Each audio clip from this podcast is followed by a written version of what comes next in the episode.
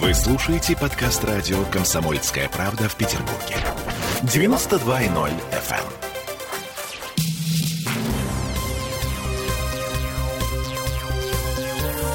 Темы дня. Потеплело в Петербурге, но, знаете, как-то символически. И зонтики забывать не стоит. Это мы вернулись в студию радио «Комсомольская правда». Я Олеся Крупанина. Я Дмитрий Делинский. К нам действительно возвращается осеннее тепло, но почти что бабье лето. В середине недели днем будет до плюс 17, в субботу плюс 21, но при этом, да, действительно, вещай дожди. Но это среднесрочный прогноз, и он может не оправдаться. Мы поговорили с главным синоптиком города Александром Колесовым о том, как устроена работа метеослужбы. Расшифровка у нас на сайте. А прямо сейчас избранные фрагменты моменты. Например, по поводу точности прогноза, по официальным данным, она составляет 96% для прогноза на ближайшие три дня. Это, эм, ну вот как бы самый-самый-самый-самый да. короткий прогноз, да? Три Есть дня. еще среднесрочный и долгосрочный. 96% для э, точного прогноза на, на ближайшие три дня. Но почему почему тогда мы с вами уверены в том, что синоптики часто, ну, скажем так, ошибаются? Вот что говорит господин Колесов. Ведь э, люди запоминают и начинают нас ругать всегда за какой-то один, который, ну, два там бывает, э, моменты, которые они не, как, ну, не поняли, они поняли, что это неправильно, да. Вот вы дождь не давали, а, а он был. Но чтобы оценить прогноз нашей погоды, надо учесть прогноз температуры, прогноз осадков, прогноз опасных явлений, ну, явлений, которые наблюдались, прогноз ветра. Это несколько параметров, вот четыре. Если не оправдались, например, одни осадки, а все остальные оправдались, то уже будет 75%, а не ноль. А люди же этого не, не обращают внимания. Температура хорошая, ветер нормально, а вот дождя не было. Все, синоптики опять наврали. То есть ты понимаешь, да? Мы с тобой белки-истерички. Да-да-да, это очень трогательно. А, причем господин Колесов а, расстраивается из-за неточных прогнозов, а, из-за тех, которые, ну, действительно не оправдывают. Синоптики анализируют объем, огромный объем информации, но природа бывает непредсказуемой, говорит нам Колесов. Люди этого не понимают, пишут жалобы, даже в суд бегут подавать. Это всегда очень трудно принимать. Конец цитаты. А еще обидно, когда народ смеется над словами из прогноза местами и временами. Но если невозможно сказать, где конкретно будут кратковременные дожди. Ну вот на Петроградке сейчас, например, светит солнце, в каком-нибудь Мурино легко непринужденно может быть ливень э, с градом.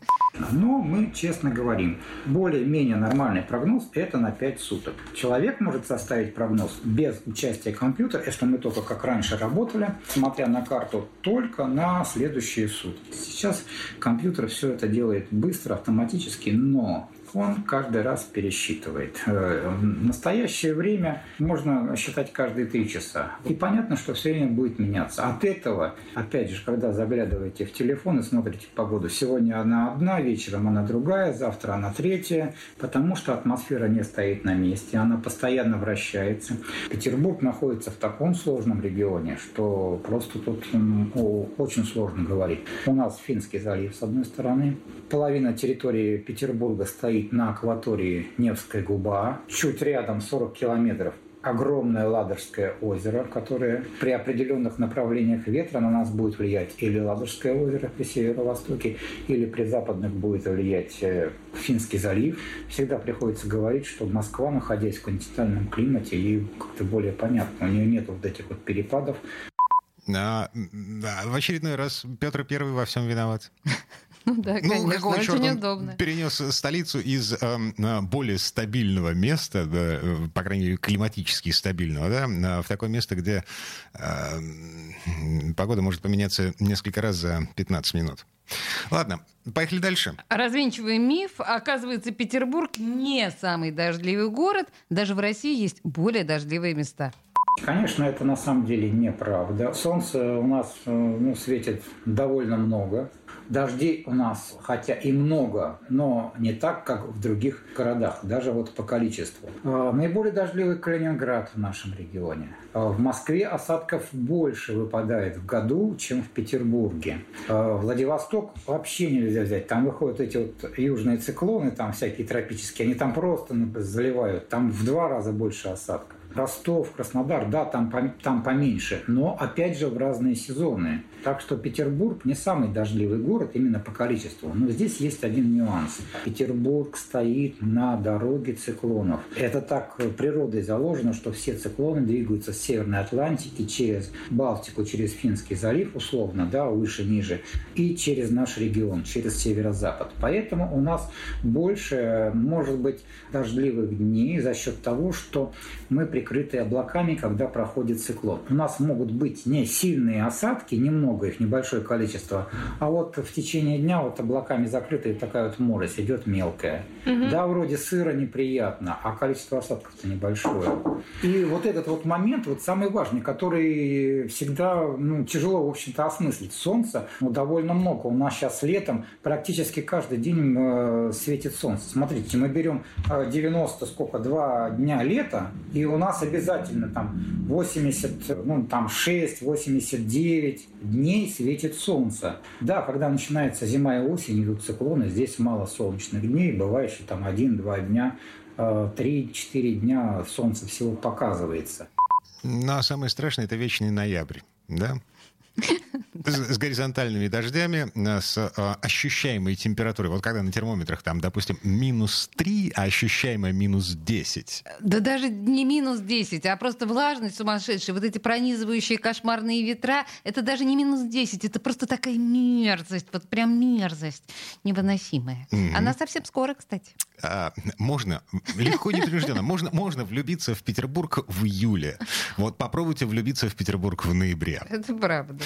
Ладно, прогноз на зиму, раз угу. уж заговорили о зиме. Но зимой лучше, кстати. Ага.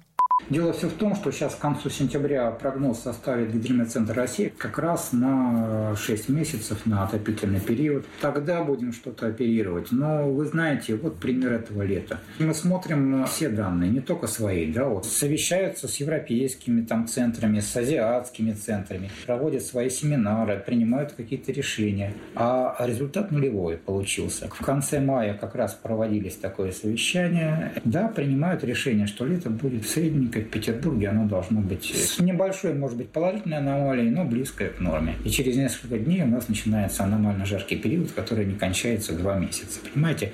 Я к тому, что предсказать вот так, на такой длительный период никто uh-huh. не может. Это не наша там проблема, что мы там такие плохие.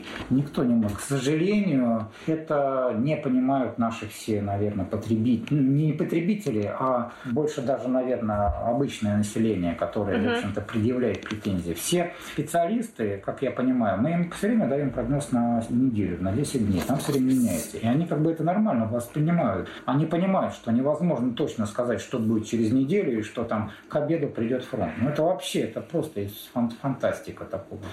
Ну, реальность такова, что э, мы не знаем, какой будет следующая зима. По народным предметам за жарким летом следует э, жаркое, о господи, наоборот, холодное, да? Ну, по закону сохранения энергии, да, я думаю. Эм, но, черт, Нет? черт возьми, народные приметы уже давным-давно не работают. Даже они не работают. Ладно, так или иначе, это был Александр Колесов, главный синоптик Петербурга. А Мы понимаем, что э, составление прогнозов, да, э, формирование прогнозов погоды, это очень сложная и очень, э, скажем так, непредсказуемая работа. То есть более-менее прогноз погоды можно предсказать на 3 дня, на 10 дней э, вероятность кратно понижается, а на полгода ближайший, ну так это вообще из области фантастики, вы только что слышали.